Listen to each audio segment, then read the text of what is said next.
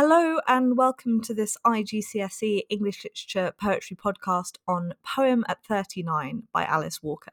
So, we start as ever with the W of Waft. What is this poem about? So, it's essentially about the speaker's missing of her father and a sort of um, celebration of, of him and what he taught her. Um, it was written in 1983. Um, her father died, Alice Walker's father died in 1974, which was before the success of her novel The Colour Purple, that, which was written in 1982. But The Colour Purple was criticised for some of its portrayal of um, black men being quite sort of abusive and cruel. So it's arguable that this poem is partly also a response to that criticism of the negative aspects of black male culture that she's um, trying to portray a different side of um, of black men uh, in the portrayal of her father.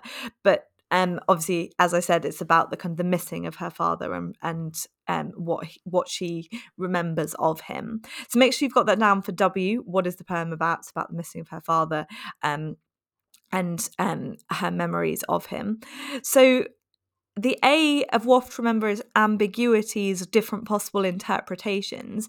And the main kind of ambiguity in this poem is um, how we're meant to perceive the father. He, he's not wholly positive. Um, there's certainly some negative um, regrets in this poem, some sense that the father um, was not always kind of there for the speaker or was not always a positive role model. And there's some aspects that are ambiguous in terms of how we're supposed to perceive him. So it's ambiguous exactly what impression we have of the father in the poem and um, how positive a role model we interpret him to be. Um, is definitely ambiguous. Um, so the F, remember in Waft, is the form and structure of the poem. So um, in terms of the form, it's written in free verse, meaning that there's no fixed rhythm or rhyme scheme. Um, the lines are all different lengths, and that reflects the erratic flow of memories and thoughts that the speaker has. That um, her thoughts and memories of her father don't follow a set pattern; they're not neat or controlled. Um, they're quite erratic and irregular. Um, and we have lots of very short lines, um, which create a staccato effect. So it suggests both the difficulty of engaging with the memories of the father and also the speaker's determination to do so. You could argue also that the shortness of the lines um, often reflects the kind of the limited nature of the memories, that the form enacts the semantics. The speaker can't remember um, everything in depth and detail about her father. And finally, the title, Poem at 39. Um, 39 is an age um, I guess associated very much with middle age, you know, is um in, inching towards 40 um very much kind of youth has ended but old age hasn't yet started. So um so you could argue that um, the speaker's kind of written this poem at age 39 because it's an age when she can reconcile with her father's memory. It's an age that she you know can remember her father himself being and the fact that she is kind of now reaching that age means that she can um, sort of associate with and connect with him and who he was and who what he meant to her. So make sure you've got that down for waft. Um, and then take your three different colored highlighters. Um, and the first um the first sub theme to write down for your first color is um, how the speaker reflects the emotion that she felt or feels for her father, particularly a sense of yearning and the emotion that she imagines he would feel for her as well if he was still alive. Um, I've given that sub theme yellow. Um, uh, but you can give it whatever color you want. But make sure you've got that down the speaker's emotion for her father and the emotion she imagines he would feel for her. And then your second sub theme is um, uh, about the speaker's father teaching the speaker a sense of control and strength over both life and morality. So make sure you've got that down for the second sub theme. Um, the speaker's father demonstrated and taught her a sense of strength and control over life and morality. And I've given that subtheme pink. You can give it whatever color you want. And the third subtheme is the speaker reflects on how she learned a positive, adaptable, flexible a- attitude to life from her father. So make sure you've got that down as your third subtheme. The speaker reflects on how she learned a positive, adaptable, flexible attitude to life from her father. Um, and I've given that subtheme green. So, um, let's start with the first subtheme the speaker's sense of emotion that she feels for her father. So, the poem starts off with the blunt end stop declarative, How I Miss My Father. And um, that's quite unusual um, in the poem because lots of the poem has um, enjambment, it has the kind of flowing on of the lines um, to reflect the erratic flow of memories. So, the um, blunt end stop line is quite unusual. And it immediately creates a conversational style. It's as if the speaker is confiding in the reader. Um, and um, it's very um, kind of blunt and honest, which su- suggests that she's um, she's treating the reader as this confidant who she can trust in her most kind of honest, raw feelings, and um, and she she's not trying to deal in euphemism she's not trying to um to be in any way um, kind of subtle about her emotion. The verb miss kind of emphasizes a strong sense of kind of longing and yearning for the father. So make sure you've got that down um, as your first point for this sub theme. Um, also, um, notice the personal pronoun my father father and how i miss. So straight away obviously those personal pronouns how i miss my father emphasizes that this is a very personal poem um, which reinforces the sense that the the reader is being treated as a, as a confidant um, for the speaker's kind of, uh, innermost feelings. Um, but it's sort of strange because we would expect that um, to be followed by a positive um, image of the father, but it's not. The next um, thing to highlight is the the rest of that stanza. I wish he'd not been so tired when I was born. Um, so the verb wish creates a sense of regret and a um an idea that the speaker um, wants to change the past and that the memories of the father are certainly imperfect. Um, that the ad- uh, intensifier and adjectives so tired allude to the idea that the father was a poor farmer, um, which he was, um, uh, who struggled to make ends meet, and therefore um, he was so busy working that he didn't have much time to spend with the speaker. And um, the shortness of the lines kind of reinforce that. The shortness of the lines, so tired when I was born, enact a sense of a lack of opportunity for early bonding and connection that the speaker had with her father. So, um, so there's a kind of whole tone of regret and dissatisfaction here, and this ties in with what we said said earlier about the ambiguity of how we're supposed to um, perceive the father. That is this a criticism um, of him that um, he wasn't there, or is it simply a sense that the speaker feels um, sad that they didn't have more time to form a relationship when she was younger? Um, so um, the next thing to highlight for this sub theme is um, lines 24 to 26, the speaker imagines that many of my uh, truths must have grieved him before the end. So the verb grieved suggests that Walker feels some more sense of regret that um, she imagines she caused her father pain and suffering. Um, and it's again ambiguous here what she means by the noun truths. Um, so um given that she was highly politically active and um, many of the characters in her novels were abusive black men um, it's arguable that the truths that she could be referring to um, could be the um, the kind of the harsh reality that she was writing about of what lots of black men um, were like in her in her writing, um, or maybe it's the truths that um, she's mentioned earlier in the poem about her father not being there um, when she was younger, in the sense that um, that he's kind of he's hurt that you know that she is sort of judging him for that. So. So there's an ambiguity um, as to what those truths are um, that that she feels will have hurt the father in some way. But certainly, um, it adds to the sense of sort of regret in the poem because she says before the end. That temporal phrase suggests that maybe there was something before the father died that was uncomfortable or a sense of conflict between them that she is now regretting and and um, kind of wishes hadn't it hadn't happened that way. Um, so make sure you've got that down for um, for that point. And then in line twenty seven, um, your next quote to highlight is the repetition of the refrain "How I miss my father," um, which, as you'll probably notice, is a repetition of the um, the opening line of the poem.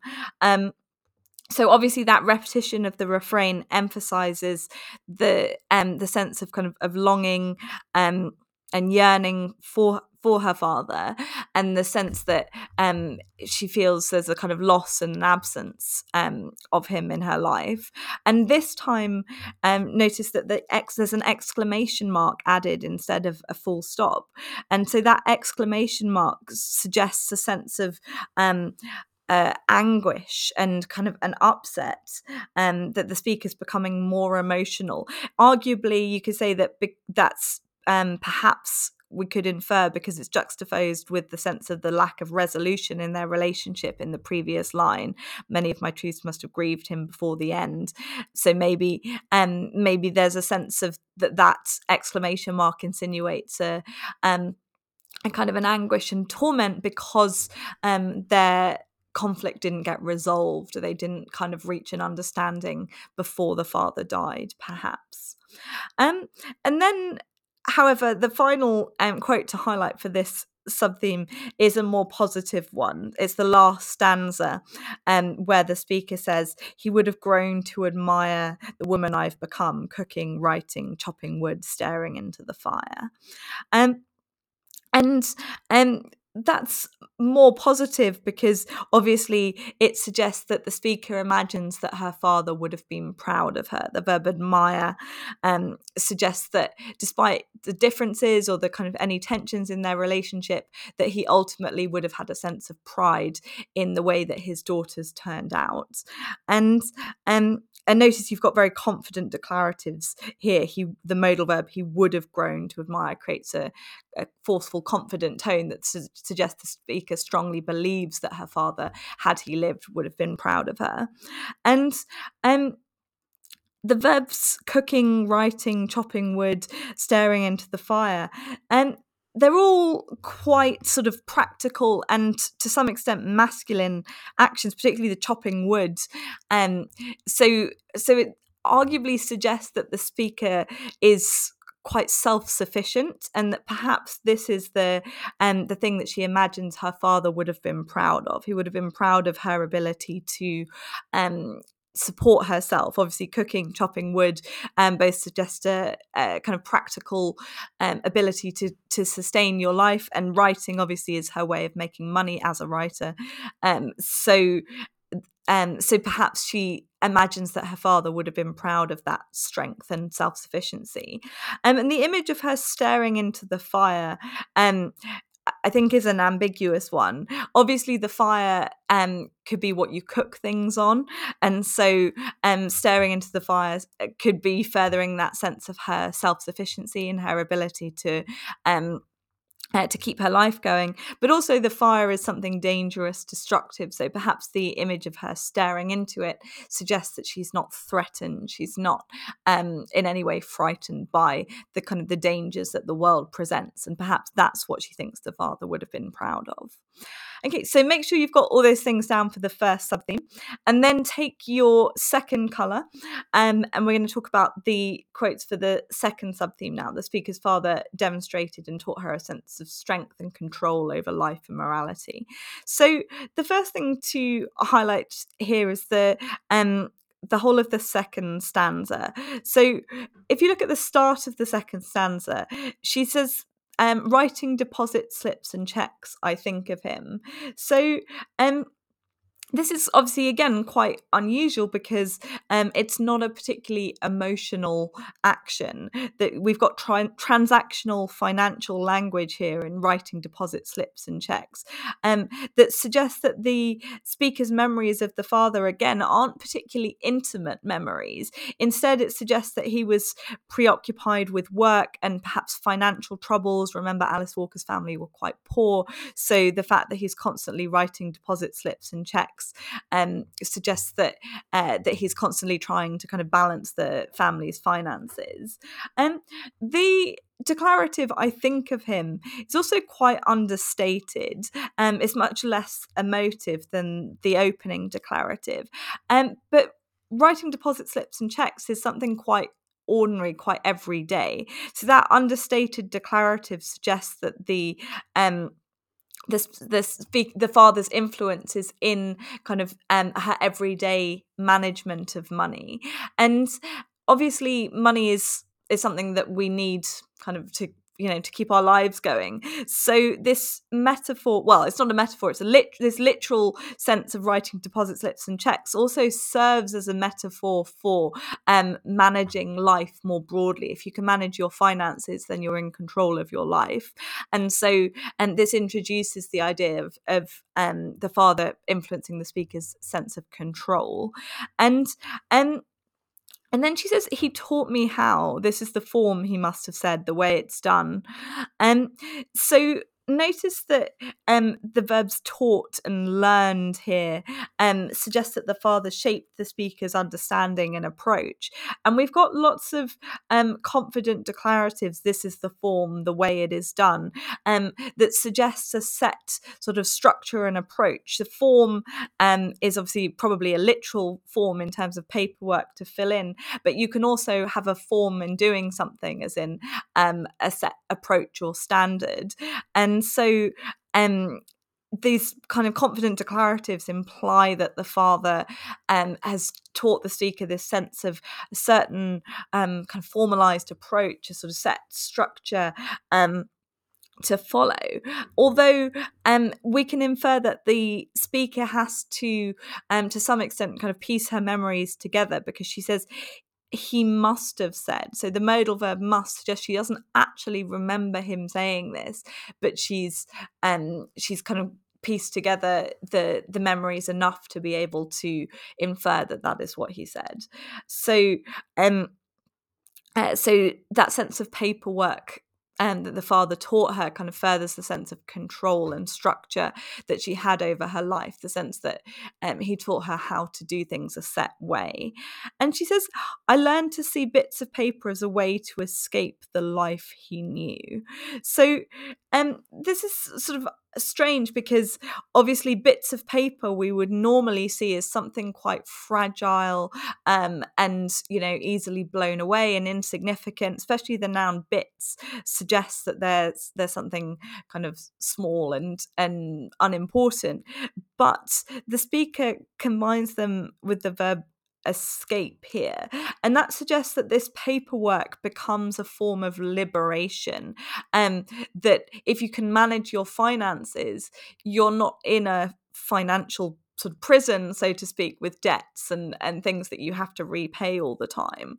Um, so the verb escape suggests that, um, ironically, in having to deal with all these financial difficulties, the speaker's father taught her the importance of financial strength and and liberating yourself from debt. And um, in line 16 the phrase the life he knew um, insinuates perhaps a life of kind of poverty or financial hardship. Um, and in conjunction with the verb escape, it suggests that the speaker um, learnt from her father to aspire for something better, something um, less restrictive. Um, notice that in that phrase, the life he knew, she she's quite um, euphemistic in the way that she phrases it. She doesn't um, condemn his life or kind of or criticize it. It's just that she she kind of saw that and realized that that was difficult and a struggle. Um so she's not trying to kind of overtly condemn the father. And i think again that ties into the ambiguity of you know is she actually kind of praising the father that he managed to to handle money well, even though he didn't have much of it, or um, is she kind of sort of suggesting a sense of regret and, and disappointment in the upbringing that she had in kind of financial hardship?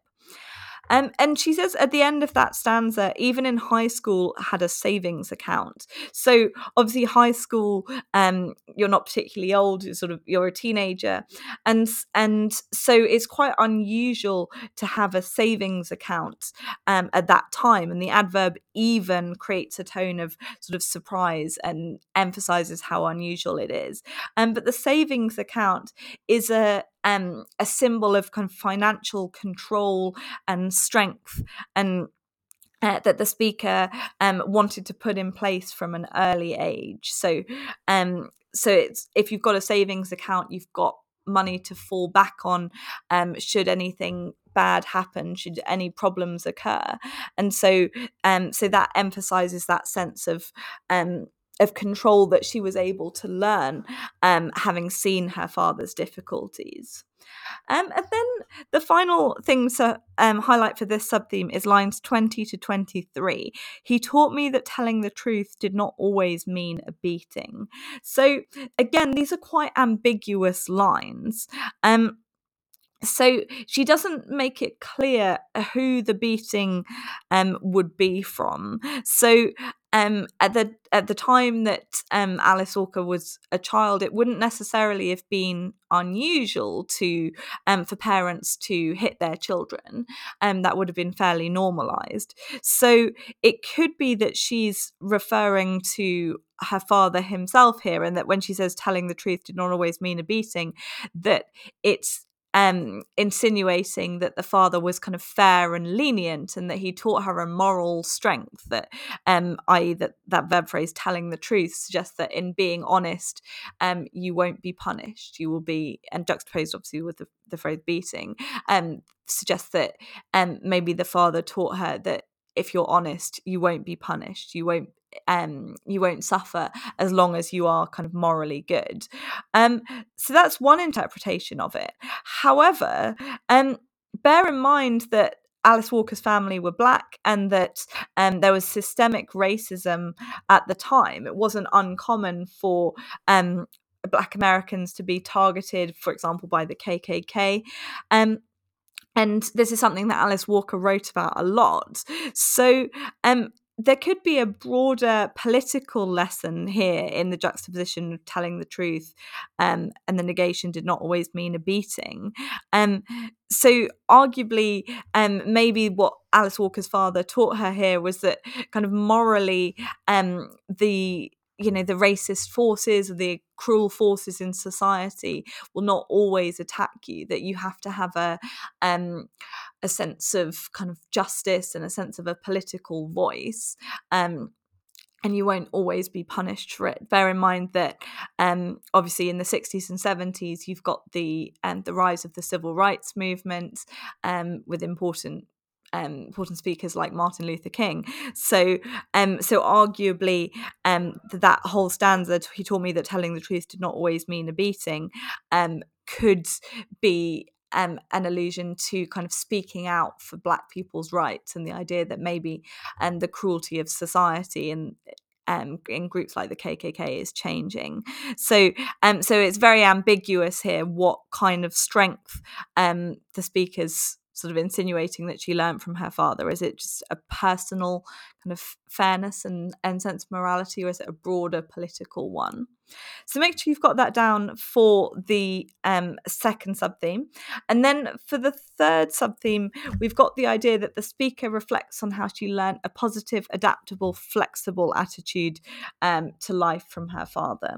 So uh, we start with this in lines um, 28 to 29. He cooked like a person dancing. And cooking is um, traditionally seen as women's work and also um, a bit of a chore. So um, the enjambment with this, um, with the verb dancing on its own, subverts this idea and suggests that the father um, actually saw it as something positive, something joyful. The verb dancing gives a, an image of um, uh, kind of embracing life and um, and having a kind of zest and zeal for it. Um, and this um, very much juxtaposes the earlier images of the father being absent, being tired, working hard. Um, so this ties into the ambiguity because on one hand, we've got a sense of a father kind of exhausted by life, and then this image of him dancing suggests um, that actually he's got a zest and a zeal for life. And um, so we've got a sort of multi dimensional sense of the speaker's father from that. Um, and in line 30, the image is furthered by the phrase in a yoga meditation. And yoga is traditionally associated with calm and spiritual fulfillment. So the extension of the image with that phrase um, gives a sense that the father finds um, a calmness and a relaxation and a, um, a sense of inner peace when he is cooking. And maybe that's because cooking is something that he can do for other people and for his family. It's a sense of being able to provide. So even though he provide very well financially because he didn't have much money, he could provide on a kind of more personal level. So so we have a sense of um, the father being able to find some sense of calmness and um, ownership of life there. And in lines 31 to 33 it says and crave the voluptuous sharing of good food so um uh, the verb's cra- the verb craved suggests um, a kind of desperate longing, and in conjunction with the verb sharing, um, it emphasizes what the father really longed to do was um, be sociable and kind of and give to others um, through his cooking be able to form those bonds and connections. And again this is a contrast to um, the opening of the poem when he was sort of so tired when he, when the speaker was born. And it seems i think important that um, although i didn't mention this earlier in structure but I think structurally it's important that um, the more negative images are in the first half of the poem and the more positive ones are in the second half of the poem, because it means that the poem becomes more of a celebration of the the good things about the father as it progresses. Um, and the adjective voluptuous and the voluptuous sharing of good food um, uh, suggests a kind of an excess and a um the, the idea of the food being bountiful. So um so it furthers the sense of the father as this generous person who enjoyed kind of giving to others and um uh, and inviting others to kind of be part of the the family and the enjoyment of things. And um the speaker um, obviously reflects that in herself and when she says in line 34 now i look and cook just like him. Um, so the temporal adverb now creates a kind of mini volta because it brings us back to the present um, and suggests that the speaker um, is a mirror of her father and the way that he um, behaves and his joy for life. Um, and the way that the speaker cooks just like her father um, suggests that she's absorbed that joy for life and that kind of positivity from him. And notice you've got that internal rhyme there I look and cook. And the internal rhyme of look and cook kind of adds to that upbeat, jovial sense that she has for life. Um, and that's furthered in the next line when she says, My brain light. And the adjective light suggests that um, that she's able to enjoy life without being weighed down by burdens or expectations or um, kind of negative thoughts. So um, so, so she's able able to absorb the positive things of her father's kind of joy for life without um, necessarily taking on all the negative things like being worried about debt and so on that we saw earlier. And and uh, her image of of um, cooking, where she says tossing this and that into the pot, um, furthers the sense of the kind of positive um, uh, feelings of not being weighed down or burdened. Like the verb tossing suggests quite a casual, carefree attitude, um, that she's not concerned about being um, controlled by a set structure or routine. Um, and the vague phrase this and that suggests she doesn't scrutinize things too carefully. And although she's talking about cooking here, um, this uh, can, can be seen as a kind of metaphor for her attitude to life that um that she's not going to take things too seriously. She's not going to be um uh, kind of overly fastidious about checking everything and controlling everything. Um she's just going to go with life and be flexible and carefree. And um she explicitly makes it clear that it's a metaphor for life in the next line when she says um seasoning none of my life the same way twice. And that's um that metaphor um, uh, suggests that um, and that negation seasoning none of my life the same way twice suggests that she um, is flexible she embraces new things um, she doesn't feel the need to follow a set pattern. And seasoning um, is adding um, things to make something better you know adding salt or pepper or spices. So that metaphor of seasoning her life suggests that she's constantly looking to um, to change the uh, the little details that make it kind of appealing and palatable and um uh, then finally in this sub theme she says happy to feed whoever strays my way. And um uh, that phrase happy to feed in conjunction with the verb strays suggests that like her father she's adopted a positive sociable um, attitude that um, the verb strays implies that people um, who don't have a set home or a set direction or path kind of um, navigate towards her. And um, and then obviously the phrase happy the phrase happy to feed suggests that she um, uh, doesn't turn them away but is warm and welcoming just like her father was when he craved the voluptuous sharing of good food. So um so it suggests that she uh, like her father, has adopted um, an, a sense of the importance of allowing other people to belong and and um, offering them company and companionship and care. So um, make sure you've got that down as your final point, and then let's just think about some sub some um, personal response, sorry, and some deeper meaning. So um, put that as a, tit- a subtitle in your notes: personal response and deeper meaning. So um, first of all, we might say that um, we're prompted to recognize the um, the power and uh, importance a parent can have in your life, and that um, how even as an adult you will always kind of long for um, and miss and value what your parents have brought to you. Um, we could say that we're prompted to question.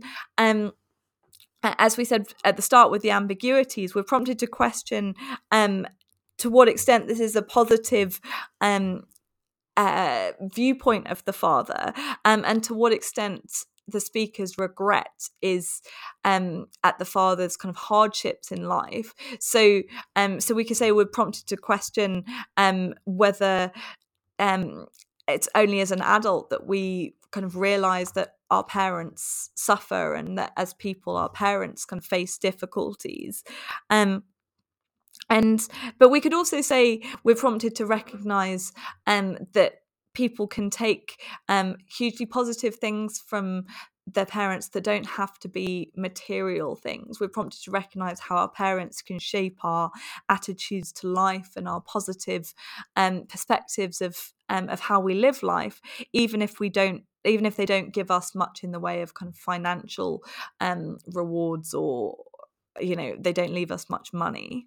So in terms of poems this compares to i would say the main one you'd want to compare it to would be if because both are about the way that parents kind of influence their children and the lessons that they teach them and how they shape their approaches. So um, if you're doing an essay that's definitely the one i would suggest to think about um, if and poem at 39 how do they both compare